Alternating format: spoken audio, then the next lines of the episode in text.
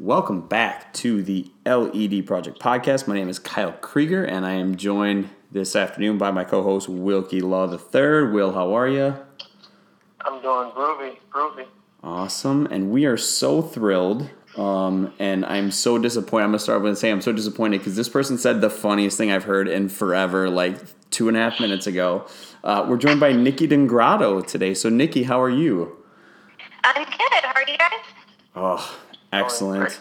Excellent. I'm going to go ahead and I'm going to ask you to repeat the story you just told about weather because, like I said, it was one of the funniest things I've heard maybe in the entire podcast history that we have. So I was talking about how I'm from Chicago, but I moved up to Arizona, and so like people out here don't understand what weather is. So like my kids will be like, "Is it going to rain?" But it'll be like a white fluffy cloud outside because we don't have weather or clouds or anything. so I'm mm. always like, "Oh look, it's weathering!" Every time there's like one cloud in the sky. And it's still just like so funny. Oh, it's so funny because you know we were talking. I'm I'm in Wisconsin, and this is obviously the best time of year to be in Wisconsin and to be enjoying that weather. But like when I moved to Houston, it was so bonkers how like I had never seen what three inches of rain in an hour looked like until I moved to Houston, and it was just. Well, I mean, and, and Will, you dealt. We were talking. You were dealing with that yesterday. Yeah, actually, yeah. Yesterday we got a pretty bad down. Well, we've been in a bad, very bad storm system. Um, all of kind of South Texas from Corpus Christi all the way up. Uh, we've been getting dumped on for the last four days. So a little bit of flash flooding. Um, you know, three to four inches, sometimes five to six inches in a couple of hours. Some yesterday was like 45 minutes. It jumped up like three three inches of rain. So yeah, welcome to the swamp. You know. That's, Send some of it our way. yeah. We gladly probably would. Oh yeah. Yeah, I don't know what they would do. I mean, what would they do if it rained that much in Arizona? Uh, well, one, nobody can drive, so you have to go over. no, we have like a big drought right now, so like you can't have forest or you can't have fires if you go camping or anything. They close down a bunch of trails, so really send some rain. Do you do you have out there like they have in Vegas where people have like the the fake grass in their yards and stuff like that? Oh yeah, definitely. One of my fellow teachers just got that put in for her yard. She got some fake grass. Wow. Yeah, that was pretty awesome. When I moved to Vegas, well, when I moved to Vegas, I went to Vegas to visit a friend of mine, and um, he and his wife in their backyard, you know, it was all fake grass. I'm like, dude, I would love it. hmm No yard care. No grass. Yeah. Same. Just I have mows it just down Every now and again. Oh yeah. hmm Right. Awesome, awesome. So, Will, do you want to just kind of outline for what the what the podcast is about and and what uh, what we strive to do with it? Um, basically, we, we wanted to have a platform. Kyle had the idea. We've been having this conversation for the past five years about teacher and trying to return the value of teaching to the teaching craft uh, so that teachers can know that what they're doing has a big impact on not just the schools in the classroom, but also in in, the, in society. So we wanted to have a medium and a platform where we can actually uh, introduce uh, the authentic voice of the teacher to to the general public, so they can see that it's not just what's going on in the news. That there are teachers out here who are working and diligently seeking out to be that hope for students, so that they can have something to look forward to.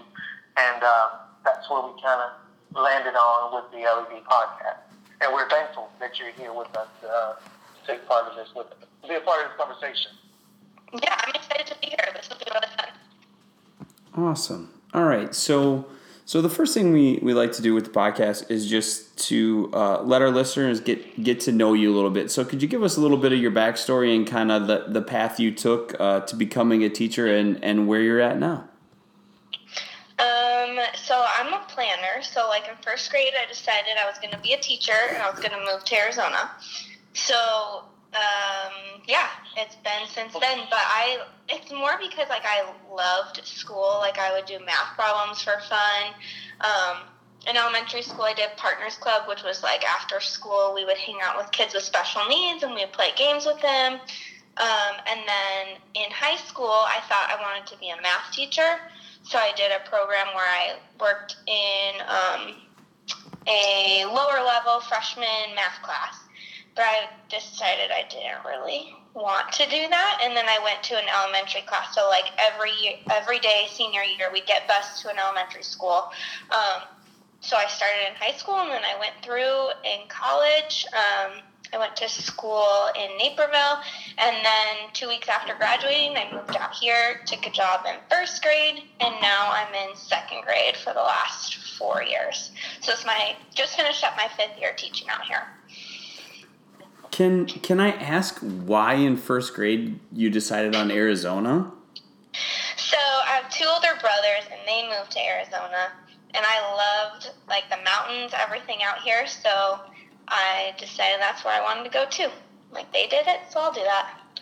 But I ended up really loving it too. So awesome, awesome. As yeah. a, as a as a fellow Northerner who moved, I really I really appreciated the experience. Um, I have I have a nephew who will be one tomorrow, and I have a nephew that'll be three in August. So that kind of precipitated the move back home for me last year.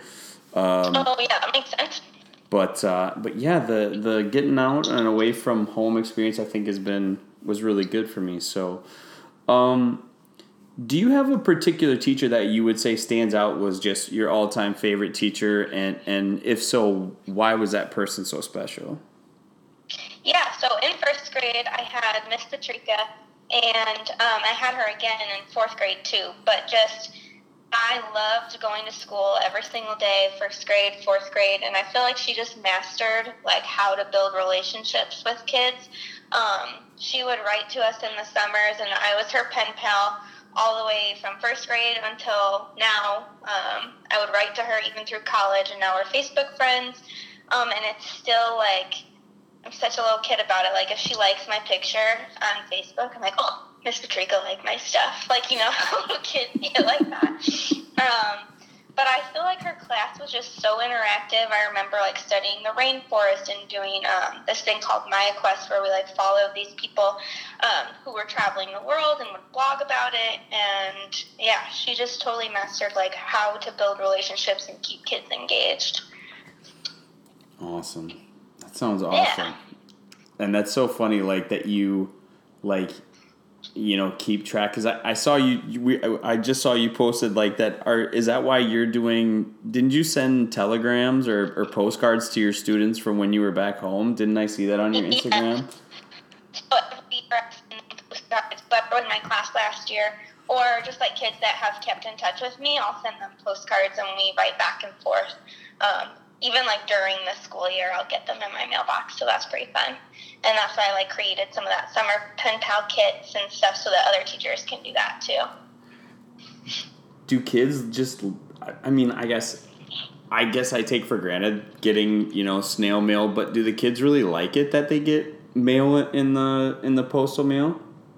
Yeah, they love it. I mean, I love getting mail. Like, I look forward to checking my mailbox every day, like a weirdo. But, um, yeah, they love getting it. They love writing me back and stuff. And they'll come up to me like the first day of school and they're like, I, I heard that you saw monkeys at the zoo and like go into detail about what I told them in their postcard. So it's super fun that's fantastic. You know, and I can, I can, I can, I can second that because even, even my our daughter is the same way. Like, she looks forward to, you know, why don't I get anything in the mail? Why can't I have something in my name in the mail? And I think it's that idea of something coming for them. You know, for mm-hmm. kids, it's like that's a big deal. Yeah. As much as, as technology, as much as technology is, and you know, they can text message and email. It's still ironic that she loves the idea can she get something to the mail? We had a subscription of National Geographic that came in her name, so she got mail. You know, it's just oh, something about it. Yeah. And that's how I am. Like I still write letters to everybody. So See, I'm I'm the opposite. I'm the guy that like didn't want to. My sister sends me an RSVP for her wedding, which she knows I'm going to, and I'm like, I'm not going to send this back to you. I don't want to put this in the mail. And she got so mad at me because she had put a stamp on it already. So I'm very anti real mail, but That's funny. that's I'm a I'm a terrible brother in that regard. So, um, so on on the topic of teachers, what do you think is the value of a really great teacher? Um, I feel like a great teacher is one that's like gets kids super excited about learning, and you're like in charge of helping them find what they're passionate about. Um, like help them find their strengths, but also help them find their weaknesses, and like teaching them that your weaknesses are totally fine to have, and how are we going to make it better. Um, it's just like all about like if you're helping kids feel confident and like they can succeed and fail, that that's like a huge part of being a great teacher. Hmm. You know, I like what you said that the and fail. You know, I think this is the generation where they they don't understand that, that there's an art in telling. Like you can't be right all the time. You know, I always used to tell students, don't tell me, okay, I got it. Those are the worst words you can tell me. Because as soon as you tell me, okay, I got it, here's the test. So you have it? Okay, let's see. Yeah. I really you can say, I, I got it, but you know, I Mhm. got it, but I still can't see it this way. And it's like trying to get them. I'm a math teacher, by the way, so it kind of, you know, for me, it's always, um, you know, not just giving me an answer, but explaining to me your thinking while you were processing that answer. Uh, Yeah. and so I think that that is, is something that kids have to learn, especially early, is what does it, what does it feel like to fail? And what does it feel like to succeed? So I can know that even in my failures, I have to fail in order to get to that point of success. And, uh, and feeling accomplished when I succeed. You know, because right Yeah. now kids succeed and it's like, oh, okay. No, you, you know, I teach middle school, so it's like, it's strange how elementary you can see the excitement when they can write A correctly or when they understand how, you know, what comes after B or what comes after 12. But then by middle school, it's like, eh, everything's kind of nonchalant. And it's like you want to reignite that fire and that passion for, for the process of learning again with students so that they can actually, you know, be, be become those lifelong learners, not just school, but lifelong learners in every situation. Yeah, and I'm always telling them because they want to copy off somebody else. So I'm always saying, if you copy off somebody else, then I only know if they know what they're doing. I don't know if you know what you're doing.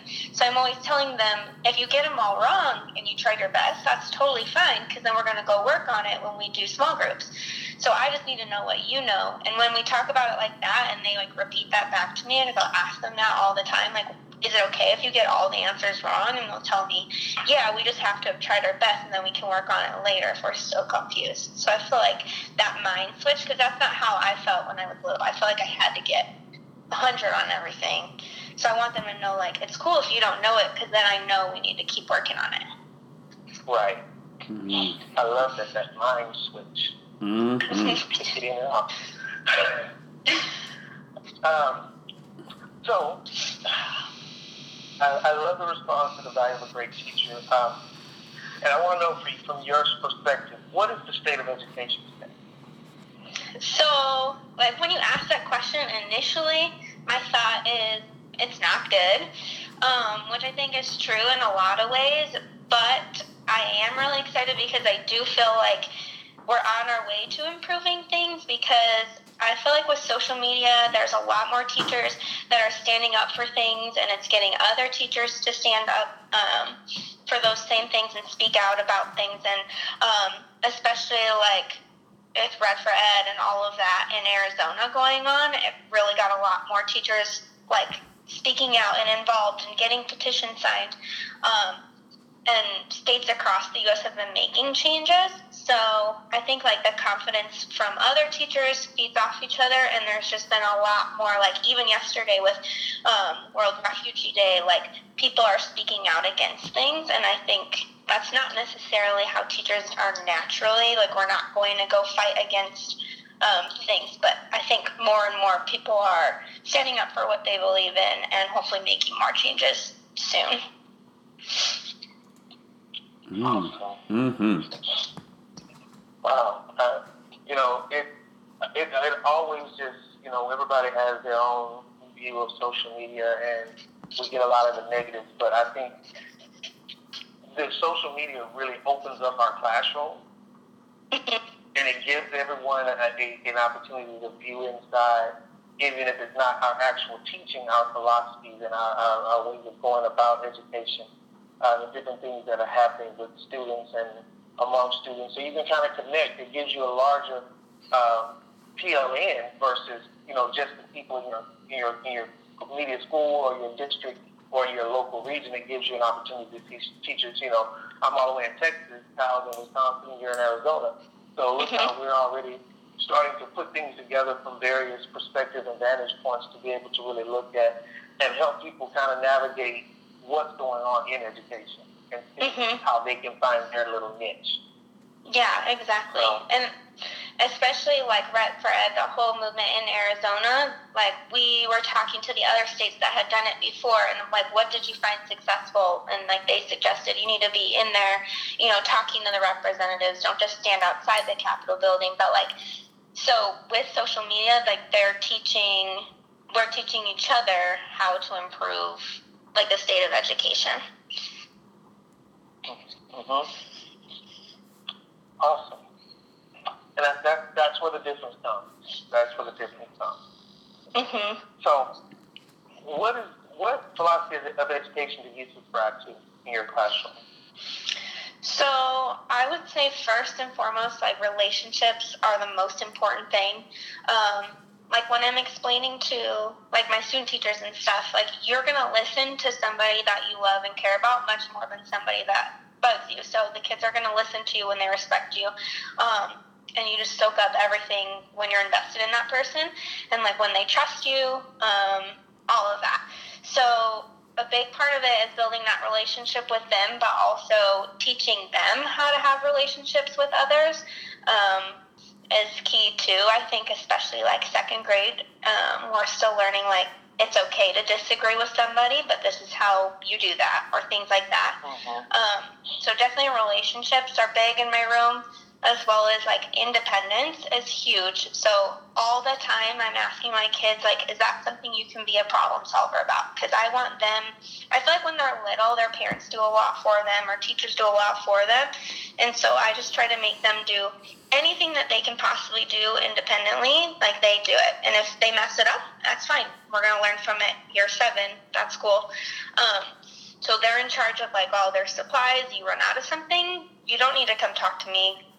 How can you problem solve? How can you do it? And I teach that a lot with like think alouds.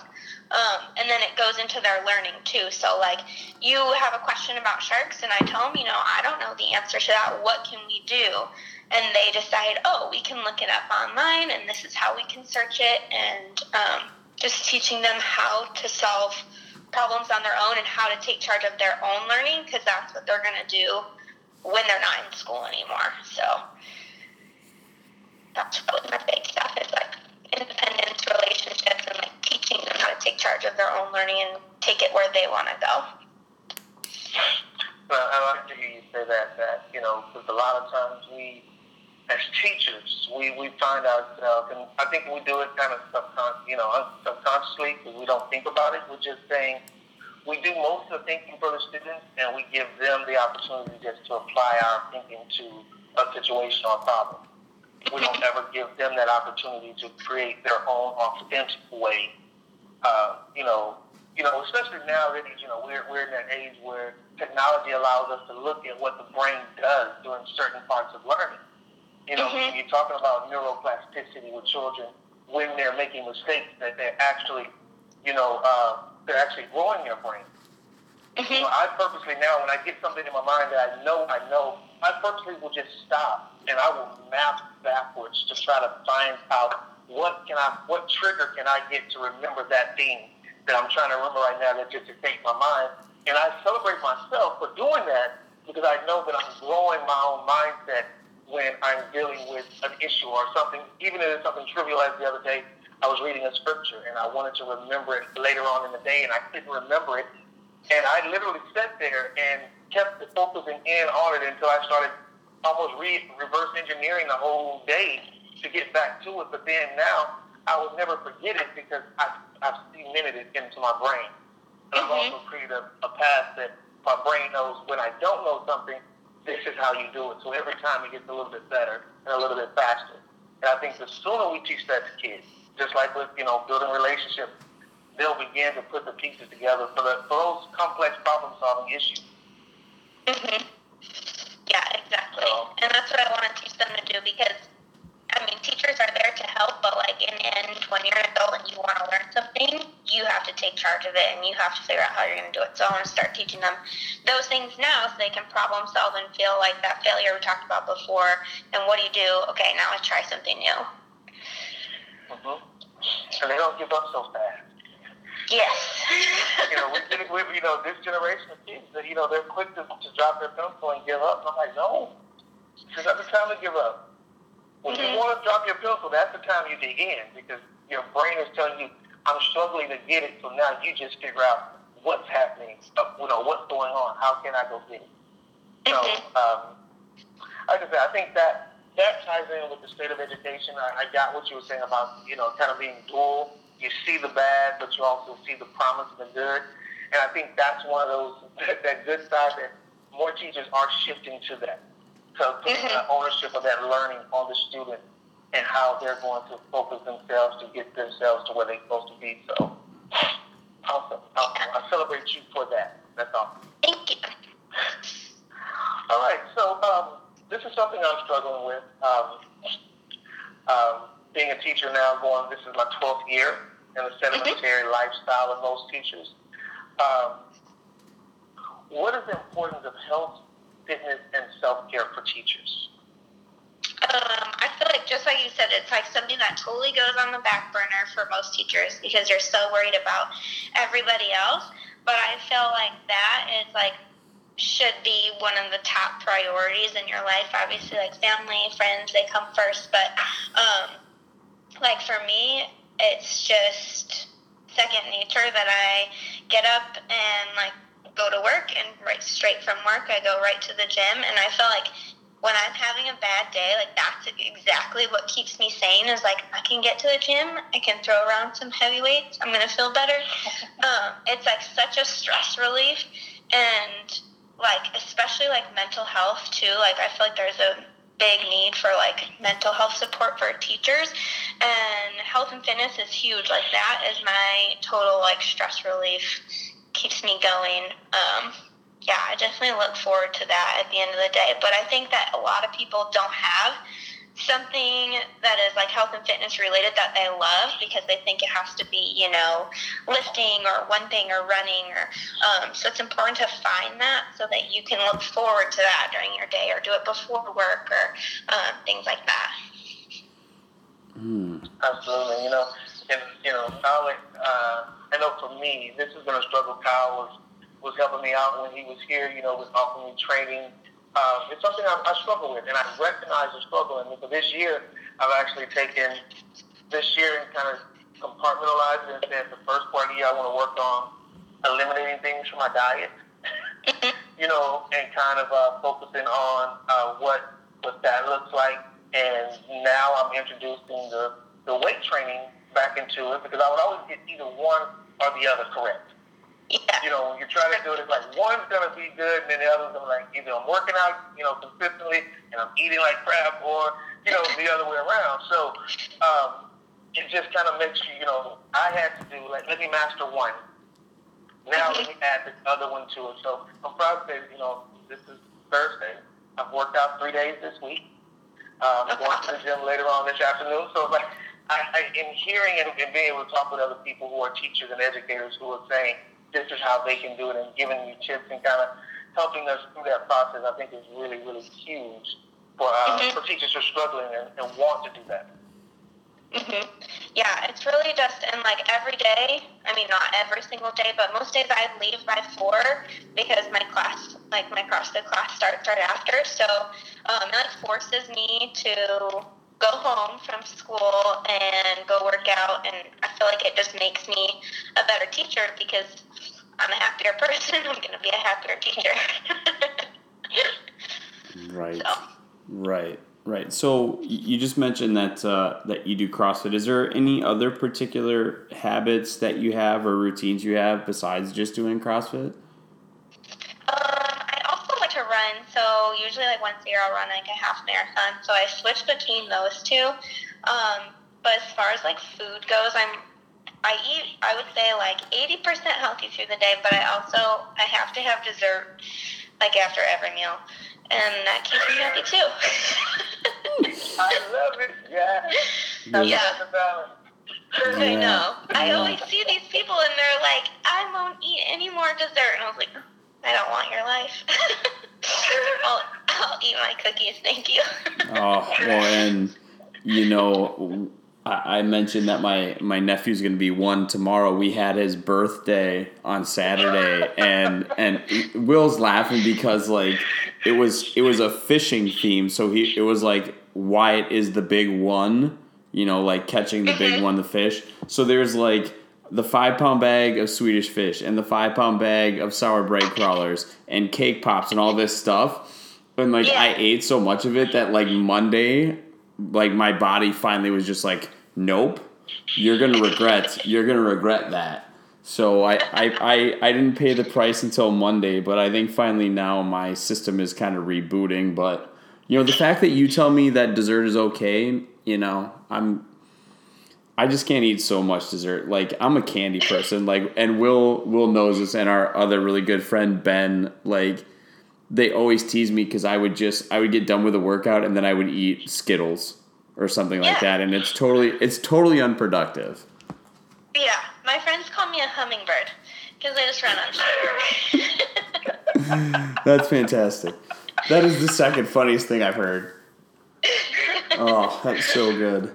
So, uh, you and I in our in our emails back and forth have kind of been sharing a little bit of our, our CrossFit pain, and I don't want to dissuade people from trying CrossFit. It's it's I loved it. I've been doing it, you know, six years, um, and it's really not as intimidating as they make it look on TV. But I'd love to know your and this can be either a movement or a workout. So your least favorite movement or workout, and your favorite movement or workout. Um, okay, favorite are wall balls and thrusters. Um, like today, it's a partner workout and it's wall balls, burpees, and rowing. And I like claimed with my partner last night. I was like, "You got the wall balls, I got the burpees. Like, Right. do them all for me." Oh, Um, but my favorite would be I actually do like burpees. I know I'm weird. Um, but I like squats and running. That's my favorite. Mhm. Yeah, I would I would have to say the uh, either um, I think the snatch is probably my least favorite just because it frustrates me so much because my shoulder mobility is not very good.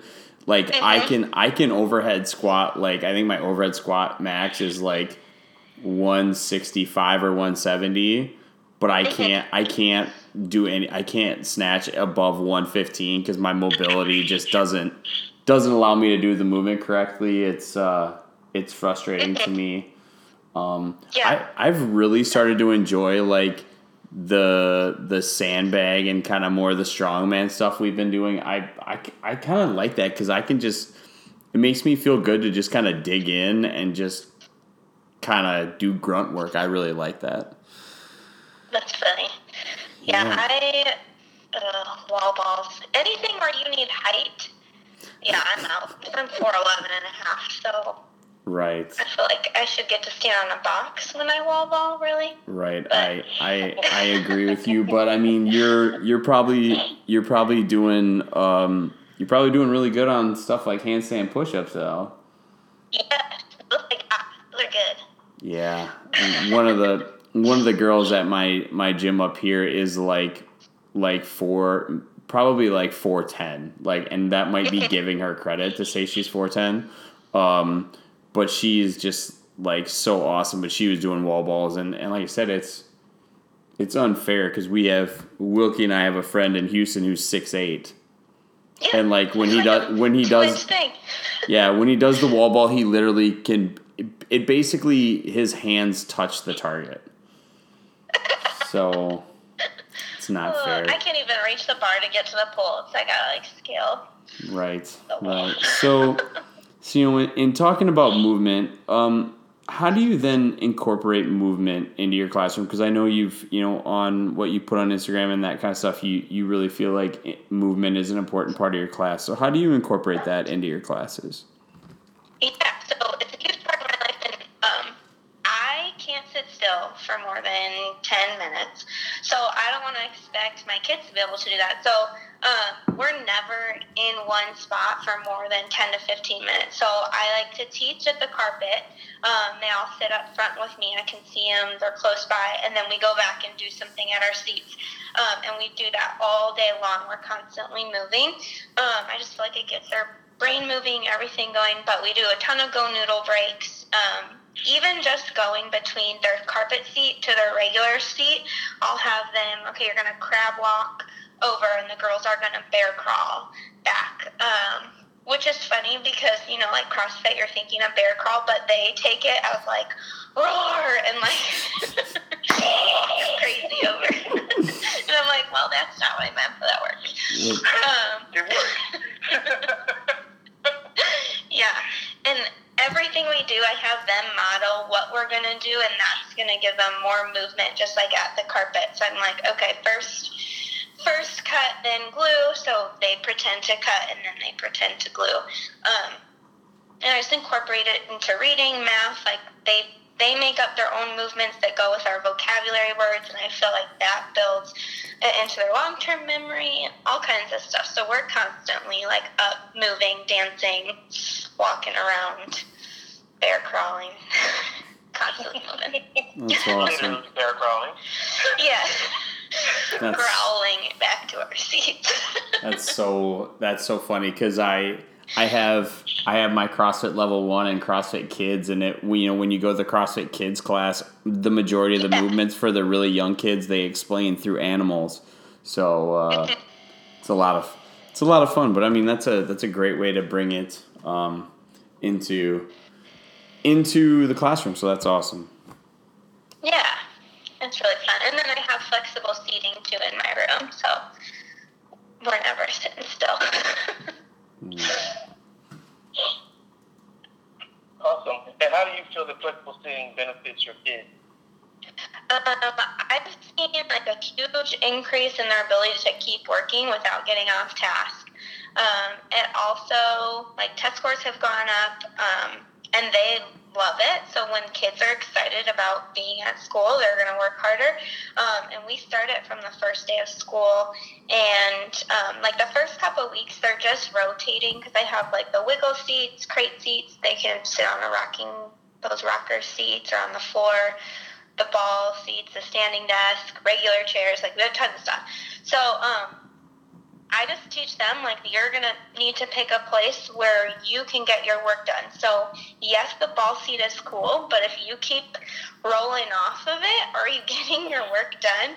Um, and they usually by like halfway through the year they'll know like oh i can't sit by my best friend even though we're best friends outside that's not the best place for my learning um, so it just teaches them that independence too and making good choices so they'll come up to me and they'll be like i'm going to move because i'm going to keep talking to you know so and so and I need a new spot so I can get my learning done. And like that's the coolest part is when they're telling you like, "Oh, I'm I'm best friends with him, but I know that's not the best place for me."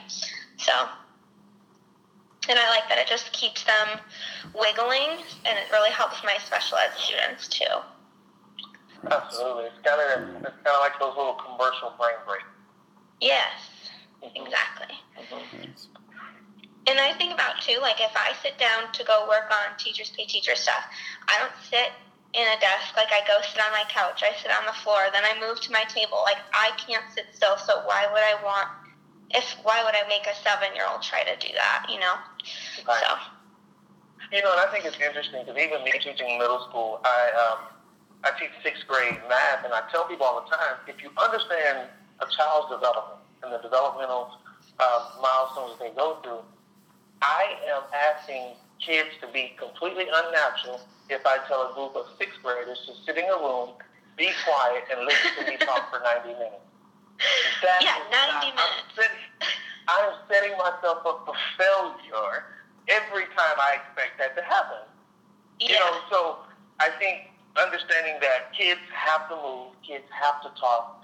You know, um, this will be this will be my first year going back into the classroom. I've, I've been a, an instructional coach for the past three years, uh, and now I'm going back in the classroom full time, and um, I'm really excited about it. Um. But and especially with a lot of the things that you know that I've seen, you know, being in instructional coaching, going in and out. I mean, I've been in so many teachers' classrooms in the last three years, you know, all across our district, and saw some really great teaching. And it's like, Yeah, that would okay, be I'm gonna take a little bit of that, take a little bit of this, you know, bring this in here, involve this, and then you add in talking with great people like yourself on this podcast. It just fills me up with so much that I, I make sure I take notes and I put in my margin the things that I like. that you know that I feel like, oh, I can incorporate that, or I can do that, and I think that that if I'm using it that way, that's what I'm hoping that other teachers do when they're listening to it. Is that they're kind of listening and saying, how can I glean from this what's going to be best for my classroom? Yeah. Um, so I think that is a huge, huge thing. Um, is that you can't, you know, as teachers, we can't fight against nature. Kids have to move. Kids want to talk. Yep. You know, and you give them that opportunity, they'll do anything in the world for you. Mhm. So, um, so talk to us real quick about what it's been like in Arizona over the past few months. We kind of talked about it a little bit before we got online, and we kind of alluded to it earlier with the red red for ed movement. Mhm. So it was really stressful because you know we're told like, okay, we're leaving our classroom, and you didn't know when you were coming back. You didn't know like the next time you were going to see your kids. And at first you're like, okay, maybe a day or two, but um, it went on for like a week, and so that part was really stressful. And not knowing, not knowing if your parents were supportive of us or like how they felt about it. Um, and there was a lot of misconception too that it was just you know teachers want more money but um, it was about like restoring funding that had been taken from education like before the during the recession. So like yes we want livable wages because i mean really i can't live on my teacher's salary um, without like teachers pay teachers and other stuff supplementing it. But um, it was really about getting new curriculum, getting like the money to fund what our kids need. So many of us have like old, old textbooks or like, you know, worn down rooms, um, all kinds of stuff. So it was all about that and just getting, you know, the community to see it was about their kids. It's not just, you know, about teachers. Um, but it was really cool to see like all of us come together, everybody meeting at the Capitol. And if um, if you didn't go to the Capitol, almost all the teachers were running like daycare centers because the kids weren't in school, um, and the parents still needed to work. So teachers put on like different um, places where the kids could go. Teachers were delivering food to parent to families because a lot of our kids get free lunch and free breakfast at school. So missing out on that um, during the week was going to be hard for the family. So people were out delivering stuff for them, and like that's kind of the stuff you don't really see on the news. Is all the stuff that teachers were doing. It wasn't just you know we took some time off. We were out doing stuff. So it was cool to see and learn about more about the government. And people were in there talking to the representatives and.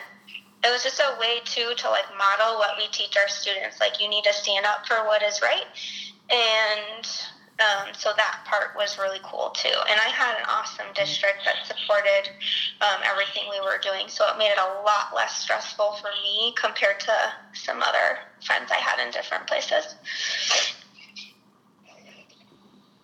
Awesome. That's, that's that's a unique perspective that I, even I didn't have um, prior to hearing you talk about it like that. All I heard was what was on the news, and I think it's, Right. It just kind of goes to show that bias of, of I just want to make sure that you get the point across that I want you to get my point of view. I don't want you to get the real deal. So again, another reason that Kyle is a champion for thinking, drumming up the ideas to do a podcast for teachers. So uh, it really, I mean, that really enlightened me, and I hope that other listeners, that as they're listening to that, that they really kind of see that it was bigger than just a teacher's salary Mhm. you know, and and, and just to know that it, it's really, I mean, and I think I love that caption. I don't, I'm not gonna try to find it and repost it where they someone did the meme where it says, showed a blank classroom and it said a government funded classroom. Yes. And then it had the other meme where it's all white and colorful and it said teacher funded classroom. And I'm like, okay, if it was about salary, then these should look the same or at least be the opposite. So Mhm. it's not about salary, it's about doing what's right by the people who are doing what's right. And I think that's where we uh, we have to kind of uh, really turn the spotlight on on in education. Is how can we keep our students in the spotlight when we're making decisions on everything that we're doing? Mhm. So Exactly. One, And people criticize like teachers shouldn't spend all that money then on kids, but it's like you feel like you need to. You know, they don't right, they don't need to be learning from a textbook that's 20 years old. I'm going to find a, a better resource so we can learn and use technology and use the things they're going to be using. So, hmm Yeah. Well, and it's and it's so crazy too when you have the Secretary of Education coming out and saying that these teachers should think more about their kids, you know, when they're Mhm. going on these strikes. And it's just so it's so patently false that teachers are being selfish and not thinking about our kids eh, that it's but I mean, like you said, with with ins, I think having Instagram and having other news sources, you know, um, that that aren't biased, you know, you know, the digital news sources like NowThis or you know Refinery Twenty Nine and so many. I mean, even Instagram and Snapchat, people are seeing what's really going on, mhm. and it's just. Um, I think that's one of the best parts of the social media world is that there's a platform to really put out you know, and for if nothing else, you know, giving us a chance to speak our truth as teachers because we we don't want to have it dictated to us. I certainly don't feel like the little bit I know about you, I don't think you are someone who went out of her classroom just because she wanted to make more money. no. So you don't strike me as that kind of person. no. It's for our kids. So, it was cool to see all the teachers get together and um, all of that. So, it was really, I thought it was a really good experience. I'm glad I was a part of, but also hope we don't have to do that again. right. Right. Right. All right. Um, so could you tell us? I know we kind of talked. You talked about you know having a supplemental income uh, to teachers pay teachers. Could you tell the backstory of your stickers and where people can go to get them? Yeah. So it's funny. I originally I wanted a silhouette cameo because it like cuts all your stuff for your classroom. And I was like, hey, it'd be cool, you know, if I could um, use like Instagram and stuff, and you know, give people stickers, and they would pay for that or whatever. And it kind of just took off, and then was one of those things like, well, I guess I should keep doing this because it's working. So um, I have an Etsy shop, and it's called Sprinkle Top Shop, and it's all one word. Um, and it's linked to in my highlight story in my Instagram. Um, but so I basically just make stickers that you can put on like your laptop, um, hydro flasks, anything really that's like a solid surface. And I do like custom ones that have your name plus whatever kind of clip art you want. Or I have a couple other ones that are like teacher with a heart in it. Or I come out with new ones every few months whenever I get downtime to actually create them. Right now, I have a bunch of custom ones up in my shop, so I do that over summer or like weekends, and yeah. Awesome. Awesome. So, um, you know, we've we've we talked about health and fitness, and you have you've talked uh, about the importance of balance and also your love of sweets. So we we had to talk about this. Um, we also are very much uh, in favor of the donut. We we think I'm it's aficionado of the donut. We are- I will say that. so so as as So we just became best friends. Yep, yep. So we would we would love to hear your your top three donuts that you think everyone should try. So, well, actually, I have celiac, and people don't realize that. So I have to have gluten free, which is puts a big damper on my donut game. But I have found good gluten free donuts at like different places. So right now, my current favorites are just like cinnamon sugar and there's like this gluten free glazed one that's like it's got to be one million grams of sugar. It is so good. And then obviously sprinkle donuts. But back in the day before I knew I had celiac, I loved like a good Boston cream donut. Mm. That's where was that. What about you guys? You know, I'll be honest. I I am truly just an old fashioned glazed donut guy. I like a nice warm glazed donut that is. I mean, I, I, I was- we were talking with Kyle calling me first uh, earlier. I told him I was like, eh, I was looking at my next door app for my neighborhood, and there's a new building being built across the street from, like, on the other side of the road from me. And I told him, I say, man, you know, people are saying it's a Krispy Kreme, and I got confirmation that they're opening a Krispy Kreme here, and it's just, you know, we've driven.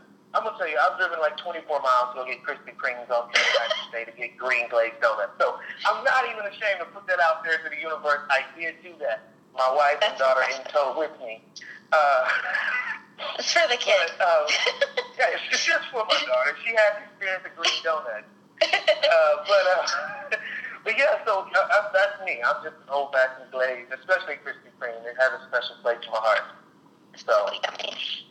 I can't I can't believe as a Tex I can't believe as a Texan though you're gonna favor the Krispy Kreme over the Shipley. You're gonna you're gonna catch flack for that when people hear that. Hey, so when when I lived in Austin, you know, state capital, I lived off of Stassney Lane, and there was literally a Krispy Kreme walking distance from my townhome. And I just oh. remember every morning getting me some coffee and going sit up. I mean, I had a Krispy Kreme shirt, a nice little button-up shirt with the hat on it. I mean, it wasn't an employee, but hey, I mean, I had the shirt. They saw me so much, and I was like, man, I really would love a shirt. No matter they gave me a shirt. So, hey, Shipley's never gave me a shirt. I even have to buy my buckets from Shipley. So, you know, so I'm Mhm. good with Mhm. supporting Krispy Kreme. They, they're my number one top donut spot right now. I I I really um I'm I'm very much of the long john variety. I I don't really care what the long john is. I like the long john, but I especially like the uh, the cinnamon Persian long john. That's um that's right up my my alley. Or uh, I know they don't really ki- they're not considered a donut, but a a good warm old fashioned cinnamon roll is also my jam. Yeah. That's was pretty good. So I the- just found a gluten free one of those. That was exciting. I just love the fact that we just had a six minute conversation about donuts. I love it. that's life is We could go life the whole time about donuts. life is I know, meant but I just, My I just office. told Kyle. I just told Kyle I'm going to go. I'm crushing it right now in the gym right now because I know when school starts and this Krispy Kreme is right here in between myself and my school. Like I have to pass it every morning, and the light's gonna be on, flashing, and that's it. So I have to crush it right now to make sure that I can enjoy and indulge in that. once a week. It's like half air anyway, so it's fine. Right. Right. All right, so we definitely uh, we definitely want to be respectful of your time. So we're gonna kind of get into the wrap up questions. So this last set of questions, you can you can take it as as an educator, or you can just take it uh, in life. So so the first question is here: uh, What's the best advice you've been ever you've ever been given, and who was that person that gave it to you? Yeah, I would say the best like teacher advice is what comes to mind, and it's really just do you do you. So what works for you or works for somebody else might not be what works for you. And I think of like too my teammate that I teach with. She is like the singing fluffy type that's like making up songs all the time, and that like terrifies me. But she's an awesome teacher, and I am not the type to go bring my ukulele and sing. But I want to do more like hands-on, you know, room transformations, all that. So I would say that's such a good piece of advice is you do whatever you think is going to work for you, even if your neighbor is doing something else. You can both be awesome teachers. Awesome. And I don't know who said that to me though. Yeah, I mean, but I think just in general, it's that's that's good. That's not just good teaching advice. That's good life advice as well. Very true. Right. So if you if you could give struggling teachers, Nikki, one one piece of advice, what would it be? Um, I would think, I would tell them, I swear it gets better, but surround yourself with positive people. Um, like if you're around teachers that are just like those Debbie Downers all the time and they're complaining, you're gonna become one of those people. So if you don't have like the positive influences in your on your team, like find other teachers in your school that you can hang out with, eat lunch with them, um, and with social media, like go on Instagram, find your person on there that's screaming what you're looking for, and um, yeah, just find people that are what you want to be, like, and surround yourself with those people, and you're going to become a more positive teacher and get through those hard times. Mm. You know, I love the way you said that because one of the things my I love to tell new teachers that you have to find your own tribe. Mm-hmm. Teaching, teaching. There's so many different methodologies, and I love, like you said, don't try to do what somebody else is doing as a teacher. You know, I can say some things to, to, to teachers. Kyle and I were on a team together, and you know, I can say things to students that he couldn't say. Mm-hmm. You know, and it will be received differently. Where you know, I could tell a kid, "You must have fell and bumped your head this morning." Whereas another teacher say that to him, he may get offended to him. You know, what are you trying to say? But when I say it, they don't get offended. They're just like, "That's loud. Come on, man. Do you walk in my room like that?" You know, they don't understand that it. You know, it's part of who I am. That I. It's almost like teaching them the lang- your own language. Mm-hmm. So, you know, I would rather you know me in my native tongue than me to try to always having to translate something else to you in a, in a different way by you being somebody else. So I love it. That, that was the best advice, and that's kind of the same advice that you would give back to kind of pay forward to the, surround yourself with those positive people Mm-hmm. and, um, and go forth and teach. Um, Yep. So, what is the best reading that you've had in the last 12 months? Um, so recently I read Wildcard, um, but right now I'm starting to read Spark, which I'm really excited about because it's about movement in the classroom, but it's also the research and everything was done in um, Naperville, which is when I went where I went to college, so I'm a little more invested in it. Um, so I'm excited to be reading that, but um, other than that, I kind of just I switch between fun books and teacher books, whatever I'm feeling. So, yeah. Nice. Got it. So, what is your proudest accomplishment to date? Mm, proudest accomplishment? I would say, like, everything that is related to teaching and teachers pay teachers, like, all of that together. So, um, like, my first year teaching was really, really rough, and I thought, like, guess I'll just be a teacher for a year and do something else. But I'm glad I stuck with it and like found teachers pay teachers and like that led me to finding, you know, those people that I talked about that who like build you up and who are excited about what they do and I constantly am like seeing um new things to try and that's really made me such a better teacher. Um, and it's kind of like teaching is definitely what's led me to be successful like in other areas of my life like buying a house or traveling um, so i guess just teaching in general is what i'm really proud of is like how i've improved over the years and how much i know i can still improve Awesome. hmm Awesome. Awesome. So, this last question, before we go to the last question, I want to just personally thank you again for taking this moment out, some time out of your schedule to, to talk with us and be a part of this conversation. Again, like I said, we've started this conversation, Kyle and I, um, over five years ago, just kind of trying to to help people, help teachers navigate the classroom and students and understanding what what what what are the necessary components to making your classroom great. So we want to thank you uh, for being a part of this conversation with us. Yeah, thank you for having me too, because you've interviewed some really awesome, inspiring teachers too. So I love listening to your podcast. Thank so then you. when I got out, I was like, this is so cool. Thank you. Awesome. And now we get to add your name to the list. You know? Mhm. Yeah. that is awesome. That hmm is awesome. Um, so, um, the last question we asked to everyone: What do you want to be your lasting legacy? Um, I think that I'm extremely passionate about like everything that I do. If you talk to me for ten minutes, I'll start telling you about teaching and talk your ear off whether you want to hear about it or not. Um, but I want to be able to help my students find that same passion and find what they love to do every day, whether it has to do, you know, with math or school or art. Um, but hopefully people remember just like how passionate I am and how much I want to help other people. Like even on Instagram, I love answering people's messages. They'll ask me like, "How do you get started on TPT? What do I need to do? How do you do this in your classroom?" Or just like asking for advice. I think that's like the coolest feeling ever is helping other people. So, yeah. Awesome. Awesome. Well, y- thank you again. We really enjoyed um, the podcast, and and thank you for saying two of the funniest things I've heard in such a long time.